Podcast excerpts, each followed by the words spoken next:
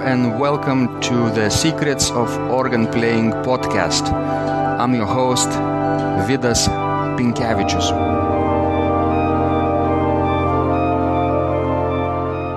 Today's guest is Dr. Heather Hernandez, an organist from Phoenix, Arizona, and um, she is uh, an choir accompanist and organist uh, uh, for the Catholic Church uh, there, and she has lots of insights to share today with how to manage your time when you have family responsibilities.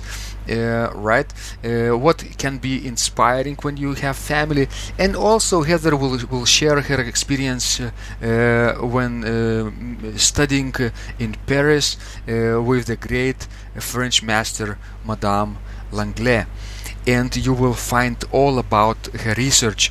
Uh, her research topic was on chant-based works by Naji Hakim. So I hope you will find this conversation inspiring and uh, you will use her insights in your practice. Our connection wasn't particularly uh, good and I hope you can forgive us a little bit of uh, technical difficulties we were having and sound uh, delays. But I hope you can uh, understand uh, most of the things that we were talking about with Heather. So let's go to the show. So, welcome, Heather. I'm so delighted that uh, we're having this conversation. Um, we've been uh, colleagues at uh, UNL at the University of uh, Nebraska at Lincoln, but many, many years ago, right? Uh, tell me, tell me this. Uh, when was the last time we spoke? I moved to Arizona in 2004 after finishing my coursework, so it must have been that semester. Great. So uh, a lot of things uh, have happened, right? So, but for the beginning, uh, can you uh, tell our listeners around the world uh, um, basically a, a, little bit about yourself? Who are you and uh, what do you do? Okay, well, I am Heather Hernandez, and I've been playing organ for church since I was 13 and currently I'm the organist at St. Thomas the Apostle Catholic Church here in Phoenix. Fantastic, fantastic. Uh, we will talk about uh, more in, in, more detail in a minute. But usually, um, I'd like to know uh, how how you uh, first fall in love with the organ. Do you remember uh, the time from your childhood? M- maybe somebody introduced to you the organ. Can you tell us the story? Yes, definitely my childhood. I started with piano lessons when I was about seven, but I grew up in the Episcopal Church and heard the organ played every Sunday at service and sort of just, you know, absorbed it, never really thought about it. And then later, as playing the piano, my um, piano teacher also played the organ at her church, and I just got more interested in this instrument where you could have all these sounds instead of just the one piano sound. And then I started lessons, and the rest is history. Fantastic. And uh, what was the first organ you touched and played? Do you remember? Yeah, so it was the one at um, Grace Episcopal Church in Muskogee, Oklahoma, and it was in Austin. Mm-hmm. Austin. And then, yeah, Austin. What kind of uh, what kind of organ that was? Maybe do you remember the number of manuals? Uh, two manuals. Two manuals, right? Uh, was it um, yeah. or mechanical action? Do you remember that? Electro-pneumatic. Pneumatic, okay. Uh, electro-pneumatical. Yeah, I didn't, play a tracker. Yeah, mm-hmm. I didn't play a tracker until much later. Oh, fantastic! And uh, what kind of room uh, in that church uh, you found? Maybe that was a reverberant room or or dry acoustics? Pretty, pretty dry. They have red carpet in church. Mm-hmm. Fantastic. So you you had a musical beginning, right? You had a good piano background, right? And uh, yes. Uh, that's that really usually helps, uh, uh, as as you know, with the organ, right? To have a good t- piano technique. Do you advise uh, organ organists around the world to start their studies at the piano first, or they can try the organ first? What's um, your... I think I think piano is very helpful. Piano helpful, right? right. Add me mm-hmm. on the board.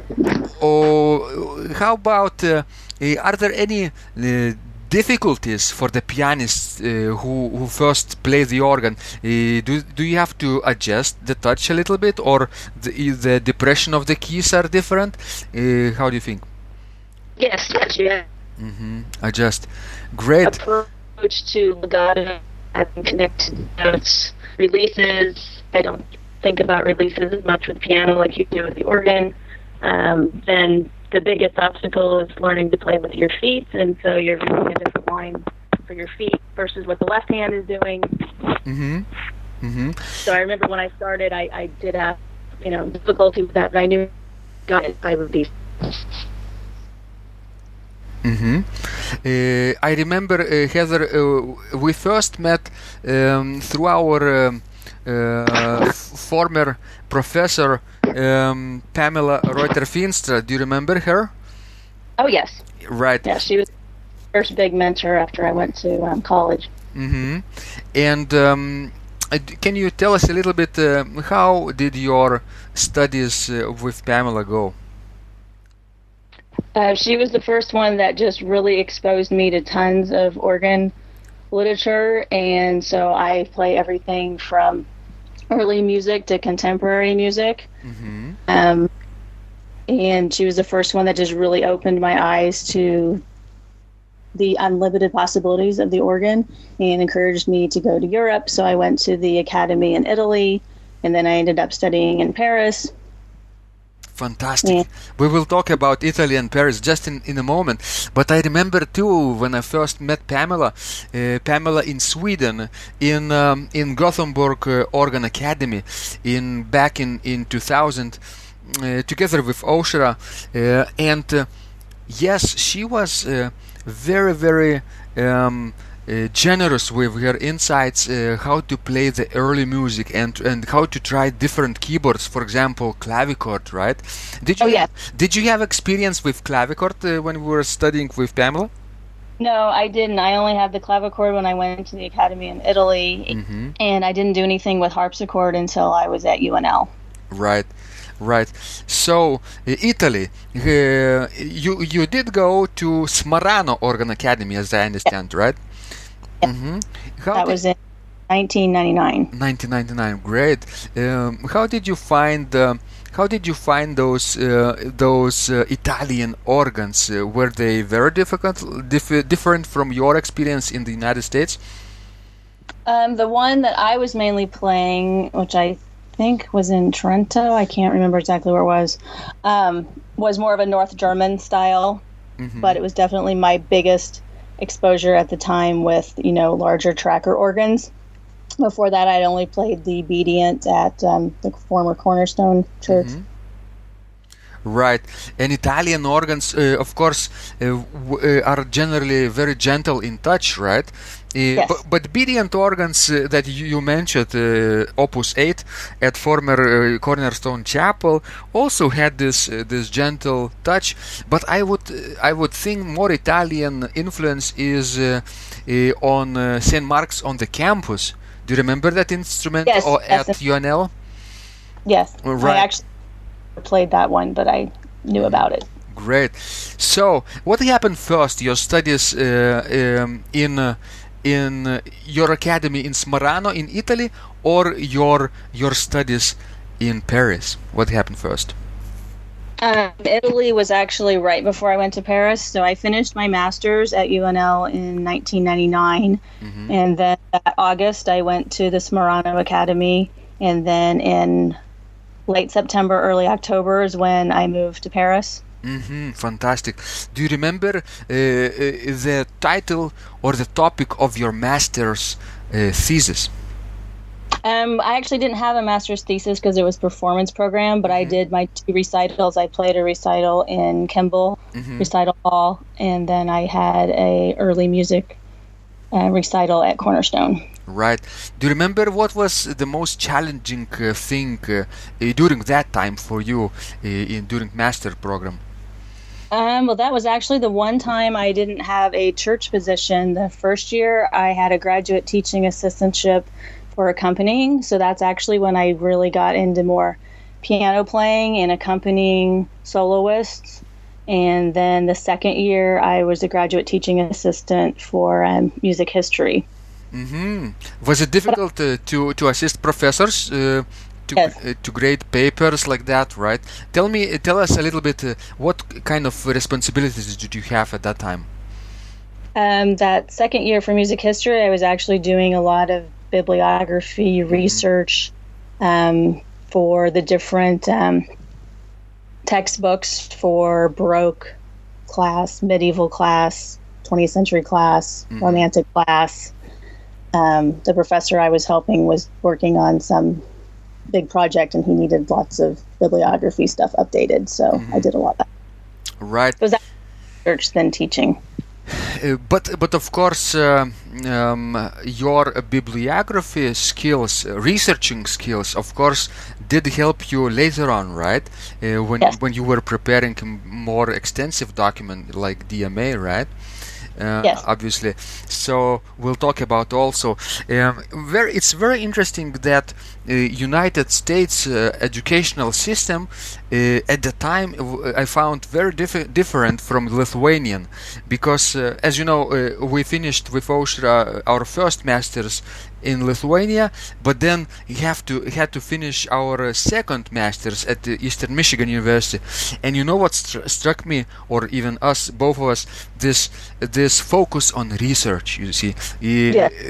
This uh, requirement not only to perform but also to do some some reading and writing and discussing and thinking basically doing research right gathering materials do you think that's um, that's a good trend in american system Um, well, it definitely helped my performance skills, but the research part is important too. hmm So it, it was difficult to balance all of that, especially at the DMA level. Right. They usually say they usually say that if you want to be a good performer, like a concert organist, right? You don't need uh, you don't need basically DMA degree for that, right? You, you, you have to win maybe competitions, go to uh, to study for performance certificates and other uh, performance diplomas, right? But not necessarily this research degree or or doctorate degree, right? Um, uh, did you find in yourself did your your research help the performance? Or vice versa maybe as a researcher you were more benefited by your performance practice and skills? I think the research part definitely much more well-rounded position. Right. Instead of just you know sitting down and score yes I can play this, but do I really understand it? And can I convey it to the audience so it you know it makes sense? It's not just this technical show. hmm So you know, uh, uh, a lot of people who start to play the organ or the piano first and then later transfer to the organ, a lot of people f- fall in love with the repertoire, with m- magnificent organ works by, of Bach, uh, other composers like Franck and Widor, right? And they Yes. they try to play them uh, and maybe manage to do them technically well, right, or well enough Yes.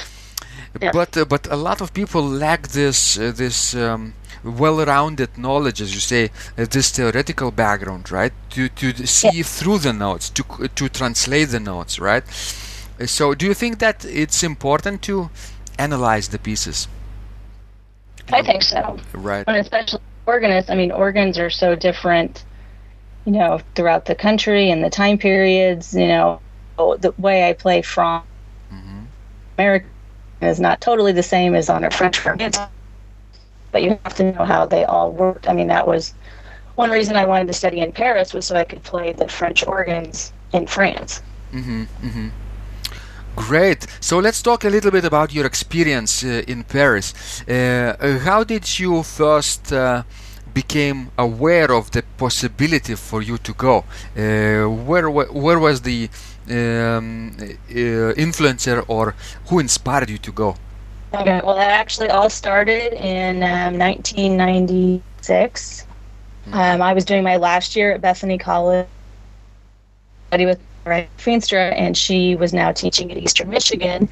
And it was the first year I had email, so we were still in touch by email. And she had just gone to the University of Michigan conference, and Marie Louise Langlais was there for one of the speakers' recitals. Big, big um, event. I don't even know. It may have been a Langlais event. I can't remember. But anyway, so she just wrote back.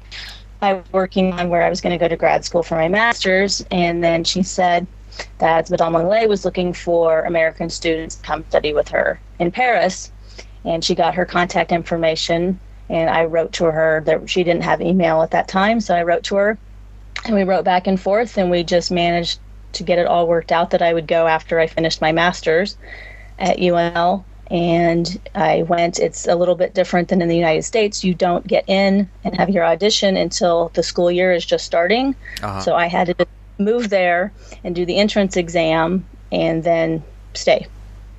Uh huh. Was it a little bit uh, scary for you to go all alone uh, to the foreign country and foreign city, uh, to the big city like Paris, right? And um, did you did you did you find that city friendly enough and the French system friendly enough? Um, don't lie, but yes, it was very scary, and I was worried because she had never heard me play. So mm-hmm. I sent a cassette tape recording at my master's recital, and that's when she encouraged me to come. But the entrance exam was with an outside jury, so she couldn't guarantee me that I would in. It was up to the jury, and everyone plays the set and program. Mm-hmm. So you know, I put in but yes, it was very scary, and I didn't know French. I just went in summer school, the summer before I went, so my French was not very good at all, and um, basically just jumped right in. I was staying in international housing, so I was in a dorm that did have other Americans. Most of them were Mesbra mm-hmm. program, and they weren't supposed to speak English they're only supposed to speak French.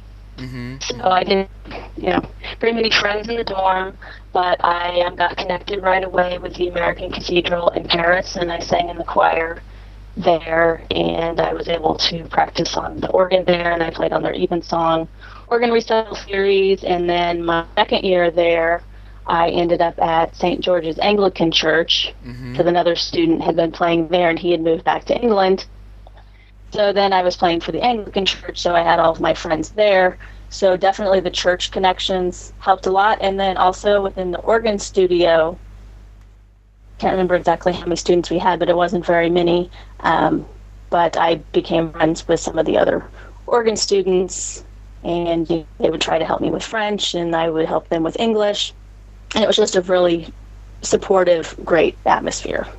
Um, fantastic. I can understand that uh, that uh, lots and lots of uh, uh international students were there probably, uh, and uh, you yes, were. Yes, I had a friend. Yeah. You were like a one big England. big family, right? Yes, there were students from Korea. Mm-hmm. And uh, how was Madame Langlais? Uh, uh, where was her her focus on? was he teaching you? Was she teaching you only the repertoire or improvisation as well? Mostly French music or other music as well? Um, actually, only repertoire. Mm-hmm. Um, and actually, when I got there, one of the first things that I did was um, Bach Trio Sonata and Buxtehude. Like we started with you know German rock music, mm-hmm. and then did more with French music. I did um, Franck's E minor chorale, and I actually got to play that at St. Clotilde, so that was really exciting. Um, really, just lots of everything, and then um, everything there was more focused before towards competitions. Mm-hmm. And then we also had weekly class recitals that were open to the public. Ah. So so you had to learn your repertoire very fast and play it. You know, you, never totally felt like you were ready in what I was used to in the United States.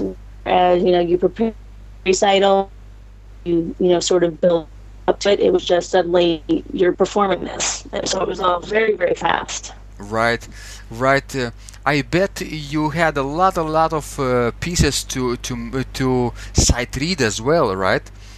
Yes, and that's actually when my sight reading skills really, really developed. But I remember when I got back, when I finished there, and then I started the DMA at UNL, that I was able to learn repertoire much faster than when I had just done my master's program. Mm-hmm. So I suspect you would advise organists to take uh, sight reading challenge very seriously, right? And uh, Yeah. Go about uh, uh, sight reading regularly, probably, right? Yes, yes. So you have the balance of sight reading and then also your practicing techniques. Mm-hmm. Uh, because I was in Paris in this big city and we didn't have, there were a couple practice organs, but it was almost impossible to get in there. So that's when I got connected with a church so I could practice there. Really, it was second year at the Anglican church. I actually had a regular set practice time at an instrument. So I had to do a lot with analyte score analysis and, you know, really focus on where the hard parts are. Mm-hmm. And at the end of the program, when you have the end of the year exam, everyone plays the same program and you have five weeks to prepare it. And, you know, as soon as the list is posted, you just get your scores out and you start figuring out how am I going to learn this and have this really prepared Uh-huh. for this exam. So in the exam, you're saying everybody played the same pieces, right? Like a competition.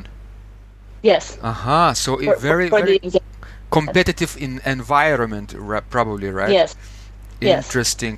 Uh, how did that affect your your freedom as the as an artist? Basically, were you happy to play uh, every everything that everybody else was playing? Well, you only did that for the exams or the competitions. And a lot of the competitions, you still had choices. You know, it's like you play one of these four, one of these four, in each of the different sets. So those weren't totally the same. Mm-hmm. So the rest of the time, you, you worked on, you know, different different repertoire. So you weren't always doing the same. It was just at the end, the entrance exams and the end of the year exams that were exactly the same. Or if you were in the same competition that had the same, you might have a little bit of overlap. But that that was definitely a, a different concept because I was used to in the United States, everybody was playing totally different all the time. Right, right. Uh, uh, this competitive atmosphere really uh, pulls everything together, f- uh, helps you focus on on what's the most important, probably. And tell me this, Heather, uh, did you have any uh, theory, music theory classes or harmony in Paris? No, I didn't have any of that there because I already had a master's degree. Mm-hmm. Um, that was all waived. Like I, I didn't have the um, ear training and sight singing, Mhm. solfege type classes that the other students had. I actually think it probably would have been helpful if I had gone through that in Paris, but I didn't. I only had lessons, and I had um, piano lessons at the same time, which was more technique based, just to really work on my my um, technique. Right. Uh, the reason I'm asking you this because because usually uh, music theory, good theory background and harmony background really does help with, with learning the pieces, right? And sight reading as well. Yes, yes. Um, did you have that uh, uh, that uh, that you previously m- mastered and uh, had experience with music theory? It really helped you learn pieces quicker, i- faster. I mean, i- Yes, in this yes, way. yes, hmm yes. Knowledge. Yes. Um, uh, so Heather, what happened uh, later uh, when you uh, came back uh, from France? Uh, Okay, well, when I came back from France, I got married to my high school sweetheart. We actually got engaged in Paris when he came to visit me. uh-huh. And um, was the organ scholar at St. Cecilia's Cathedral in Omaha for three years. Coursework, and they got the new Pasi organ there while I was there, so that was absolutely amazing to um, watch that being installed and able to play on that and play on the mean tone organ. And um, did my three years there, and then I moved to Arizona because my husband was out here and um, at uh, Lutheran Church for about six years and um, played piano with the Phoenix Girls Chorus and went on all their tours. And then after having two kids, it was time to stay home more. So I um, got my job at St. Thomas the Apostle Uh-huh. and I played there on the weekends. And um, we do lots of great music there. We did the Duruflé Requiem Uh-huh. for a concert last spring and also in July at a conference. So I played that with the chamber orchestra and large choir. Uh-huh. Uh, you mentioned St. Cecilia Cathedral in Omaha. Uh, I remember uh, when we first came to, to Lincoln um, uh, with Oshra, Pamela uh, Ruiter-Feenstra just mentioned briefly to us that Heather Hernandez is in actually in Omaha witnessing the construction process of this fabulous organ and we should get in touch with you right? And uh, yeah. you, you, basically you know all all about that instrument from inside out right? Uh, did you appreciate uh, uh at that time the dual temperament that it has? Yes because i was actually i think that was about the time i was working on an early music um, recital for my dma program so I was able to play Buxtehude and things in mean tone there. So it was very exciting. Mm, fantastic. Uh, and of course, uh, you could play not only on the mean tone uh, temperament, but you could engage some well tempered pieces for, for yes. later, re- yes. later music, right? Yes, what, like my going away recital, I was able to play a big um, work by Naji Hakim in Organo Cordis a Coro, and you know that worked just as well as the Buxtehude. I know, I know. Naji Hakim has special place in your career, right? In his music. Uh, can you tell us a little bit uh, who first introduced his music to you?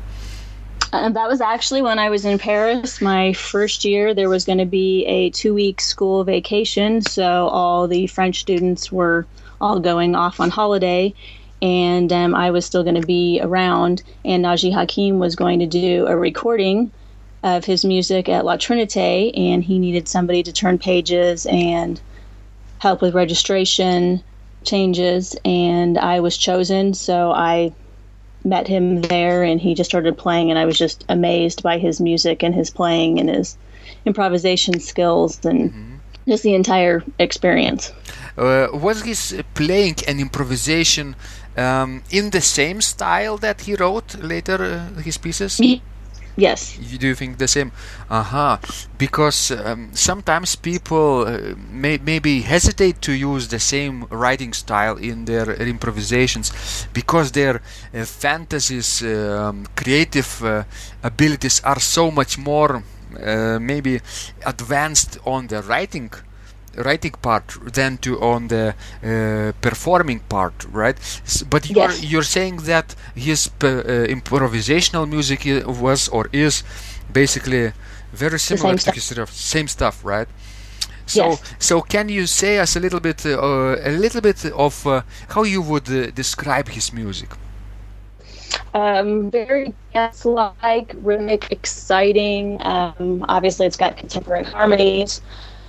Um, I fell in love with all the chant based works, mm-hmm. um, which is what I ended up doing my research on. Um, and just lots of contrast, lots of colors. Lots of colors, um, yeah. Yeah, his visions are specific and of course uh, all the French music is very very colorful. That's uh, thanks to special modes that they use right? Uh, yes. they they of course it all comes from from uh, Durf, uh, from uh, Ravel and probably Debussy and other people around that p- period right? But Naji Hakim's did you did you find his choral based or chant based works um, using uh, special French kind of modes? Um, rather specifically French. I mean, he went back more to the Gregorian chant mm-hmm. mode, but, still has more contemporary harmonies. Um, a lot of uh, French composers, a lot of Fre- French composers write uh, uh, their music in a very uh, I would say free manner, right? Uh, for example, let's say Tournemire, right? It's very yeah. difficult to analyze uh, music of Tournemire because it it basically resists analysis because it's so improvisational. Did you find that uh, Naji's, Naji Hakim's music also is difficult to analyze? Yes, in fact, I did it more with, you know, here is the chant melody, and instead of a traditional type of harmonization with it, it was more melodic patterns, um, rhythmic patterns, you know, the use of repeated notes, mm-hmm. sequences, more, more, you know, mm-hmm. broken down to fragments of little mm-hmm. melodic so basically uh, he would use the chant material as the the resource for fragmentation basically right? Yes mm-hmm. yes exactly. Fragmentation. Not necessarily to use the the entire chant throughout and harmonize uh, note by note right? But uh, break it down into many many pieces different pieces and make uh, improvisations based on those fragments on those motives right Exactly. Mm-hmm. Very clever technique because it's it, it keeps uh, uh, playing and uh, and the piece sounding so fresh because you can you can uh, play one episode based on one fragment and another suddenly change something on another motive and uh, and you can play entire maybe 10 or 15 minute piece in a very very unpredictable manner. That's what i like about french music. It's very unpredictable don't you say? Yes yes very much so. Very exciting and the listener doesn't you know totally know what to expect either. So it's exciting to play it and excited to exciting to listen to it too. Mm-hmm fantastic. I'm so great, uh, uh, grateful that uh, that you had the privilege uh, basically to study uh, his works and got, uh, probably received some advice from the master himself, right? Yes, I was able interview with him when I first, you know, got into his music. And his actually sent me a bunch of scores, mm-hmm. and um, I would go still playing at La Trinité there. So I would go and I would attend mass and just watch his improvisations. It was just a very exciting time for me fantastic fantastic and uh, of course uh, your uh, uh your responsibilities uh, mostly involve uh, work with the choir right accompanying the choir do you think uh-huh do you think that um, choir accompaniment is um, is um, very easy skill or or you, you need to to really learn that the trade craft basically also. I think you have to learn it and basically i just learned it with lots of experience. Like i said i've been playing for church since i was 13 and i was sort of thrown into it because the organist left for a different church. Mm-hmm. And i started playing once a month and then suddenly i was playing every sunday I actually was an instrumentalist, so I was always in band. I did play in the handbell choir, but I hadn't been a choir. Mm-hmm. I had joined the church choir when I began Right. Um, it, so it took me a while to learn that. Uh-huh. Uh, and uh, Heather, of course, uh, you have a, um, a very active uh, family life, right? So can you oh, tell yeah. us a little bit, uh, how do you manage uh, to combine active family life with your responsibilities as an organist and accompaniment, accompanist? Well, we finally got an electronic organ at home just so I had something to practice on. When I first moved here, we didn't even have a piano, mm-hmm. so it was very difficult. I had to church a lot to practice. Then we got a Yamaha Clavinova, so I would have a small keyboard to practice on and at least be able to play some piano repertoire. Mm-hmm. And then we moved to a larger house. We got an organ used off of Craigslist that's got two manuals and pedals, so I can at least learn notes here. Mm-hmm. And then we inherited a grand piano from my husband's grandmother, so now we have that too. So I also have the piano, which has made it a lot easier, particularly on the French music. I like practicing that on the piano and really getting my technique and the notes mm-hmm. all set before I put it all together at the organ. Um, I also had to do that a lot in Paris, so that's what I'm used to. Mm-hmm. Um, so I am able to practice at home, and the kids sleep upstairs and the organ's downstairs, so I don't have to worry about it being late at night. So that has helped a lot. Um, and I was at the I was the director of music, so I did all the planning and the playing, and uh, that took a lot of time. And now I am only the organist, and I have a director of music who does all the planning. So time wise, that helps a lot. I'm just responsible for my preludes and my postludes and my own practicing of the choral music, but I don't have to go to any of the liturgy meetings or do any of the music planning. Mm-hmm. So that has helped a lot balance to balance my time with and, the kids and probably am i correct to say that uh, uh, balancing the time or finding the time to, to practice is probably the most uh, important challenge uh, for a family person. Yes, yes. So, you know, I, I only have right now, my preschooler only goes four days a week in the afternoon. Mm-hmm. Next year, he'll be in all day kindergarten. And then my first grader, he goes all day. So I really only have a little bit of time in the afternoon, Monday, Thursday, when I don't have to worry about any interruptions with kids. And of course, when the kids are here, I want to be doing activities with them and helping them with things. I'm teaching my seven year old piano, so we have to work on that. Mm-hmm. Um, so that's that's been the hardest time. But you pretty much have to make a schedule and just mm-hmm. figure out, all right, this is my practice time. And it's like anything else. If you're like, oh, I'm too tired, I don't feel like practicing, but you know, you have something coming up. Like I have confirmation. Right. Mass tomorrow, so I'm practicing for that. So usually once you just get there and you sit down and you you know you get to work. Right. You you keep professional attitude right? Whether you are yeah. tired or not tired is not too important because uh, the deadline is coming up right? Yes exactly. Mm-hmm. so particularly when we were doing the requiem concert that took a lot more practice time that i had done for years and i really had to make a schedule and stick with it Otherwise, I knew we were going to get to this public performance and I wasn't going to be ready. Uh huh, that's right. Uh, but as a family person, uh, for example, what do you find the most inspiring for you as as an organist, as a accompanist too? Uh, do do your family support you in your in your playing uh, responsibilities, or you say, "Oh, mommy, please uh, uh, give us an attention that we need"?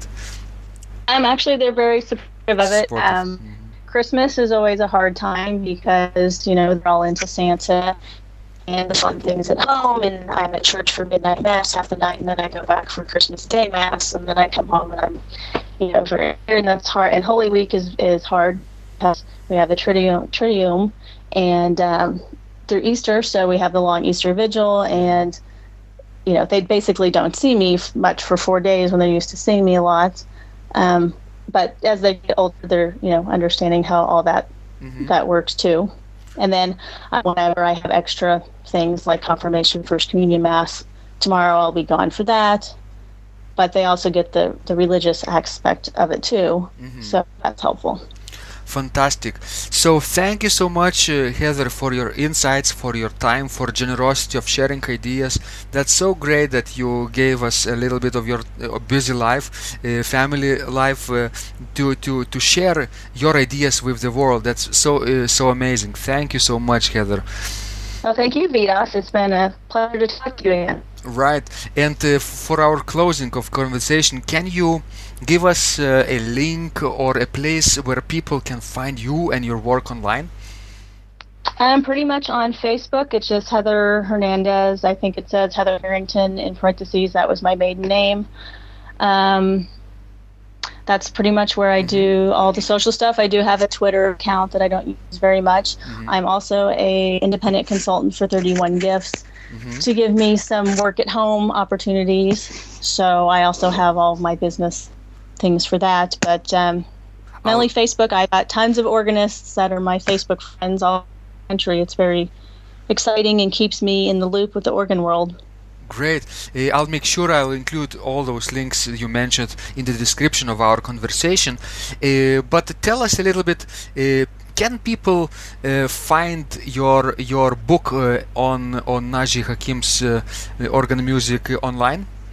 Yes, actually, um, that was republished as a book. Mm-hmm. I can't remember exactly the year. I think it was 2008. Um, and it's um, sold on, on Amazon. And Hakim, um, I can't remember. They, I think they changed the title a little bit, so I'd have to get you the exact title. But it's Great. basically discussion of three chant based works and Naji Hakim's improvisation companion book fantastic. I will find this book and uh, uh, direct our listeners to uh, to this book on Amazon. Excellent. Fantastic. Thank you so much, Heather, for our inspiring conversation. I think uh, in in uh, summing it up, uh, it it shows it shows for people around the world how you have to be focused uh, and and grateful for the family uh, life that you have, and uh, focused for the time, right? with the time that you have, a little bit here and there, it really helps, right? You don't have maybe maybe many hours a day to practice, but you use the time available very wisely, right? Yes, yes. Use the time um, wisely. Also plan ahead. So I might be practicing something I won't play for a posted for two months. Mm-hmm. Right. You you're very very f- uh, focused and uh, planning uh, very far in advance, right? So that your deadline is not so surprising to you, but it's like a step by step approach, right? Yes, especially if one of the kids gets sick and is home from school, which has just happened twice in the last month. Mm-hmm. Then you know you're you still have the flexibility in your schedule that you can deal with anything that comes up, but still get your work done fantastic. So I wish Heather all the creative uh, bravery that you can muster this year and the next also, and uh, keep playing, keep finding that uh, that time, and uh, enjoy the family life, and uh, share your ideas with your congregation, share your music. I I I am sure they they are very appreciative of what you're doing. Oh yes always. Thank you so much. Bye bye. Okay. Thank you. If you liked this conversation, I encourage you to visit my blog Secrets of Organ Playing at organduo.lt, where you will find lots of insights, practical advice, and training for every area of organ playing. You can subscribe to this blog for free to get your daily dose of inspiration and to be the first to know when any of my future podcasts roll out. I hope to help you reach your dreams in organ playing. I'm Vidas Pinkevičius. Thanks for listening, and I'll catch you online really soon.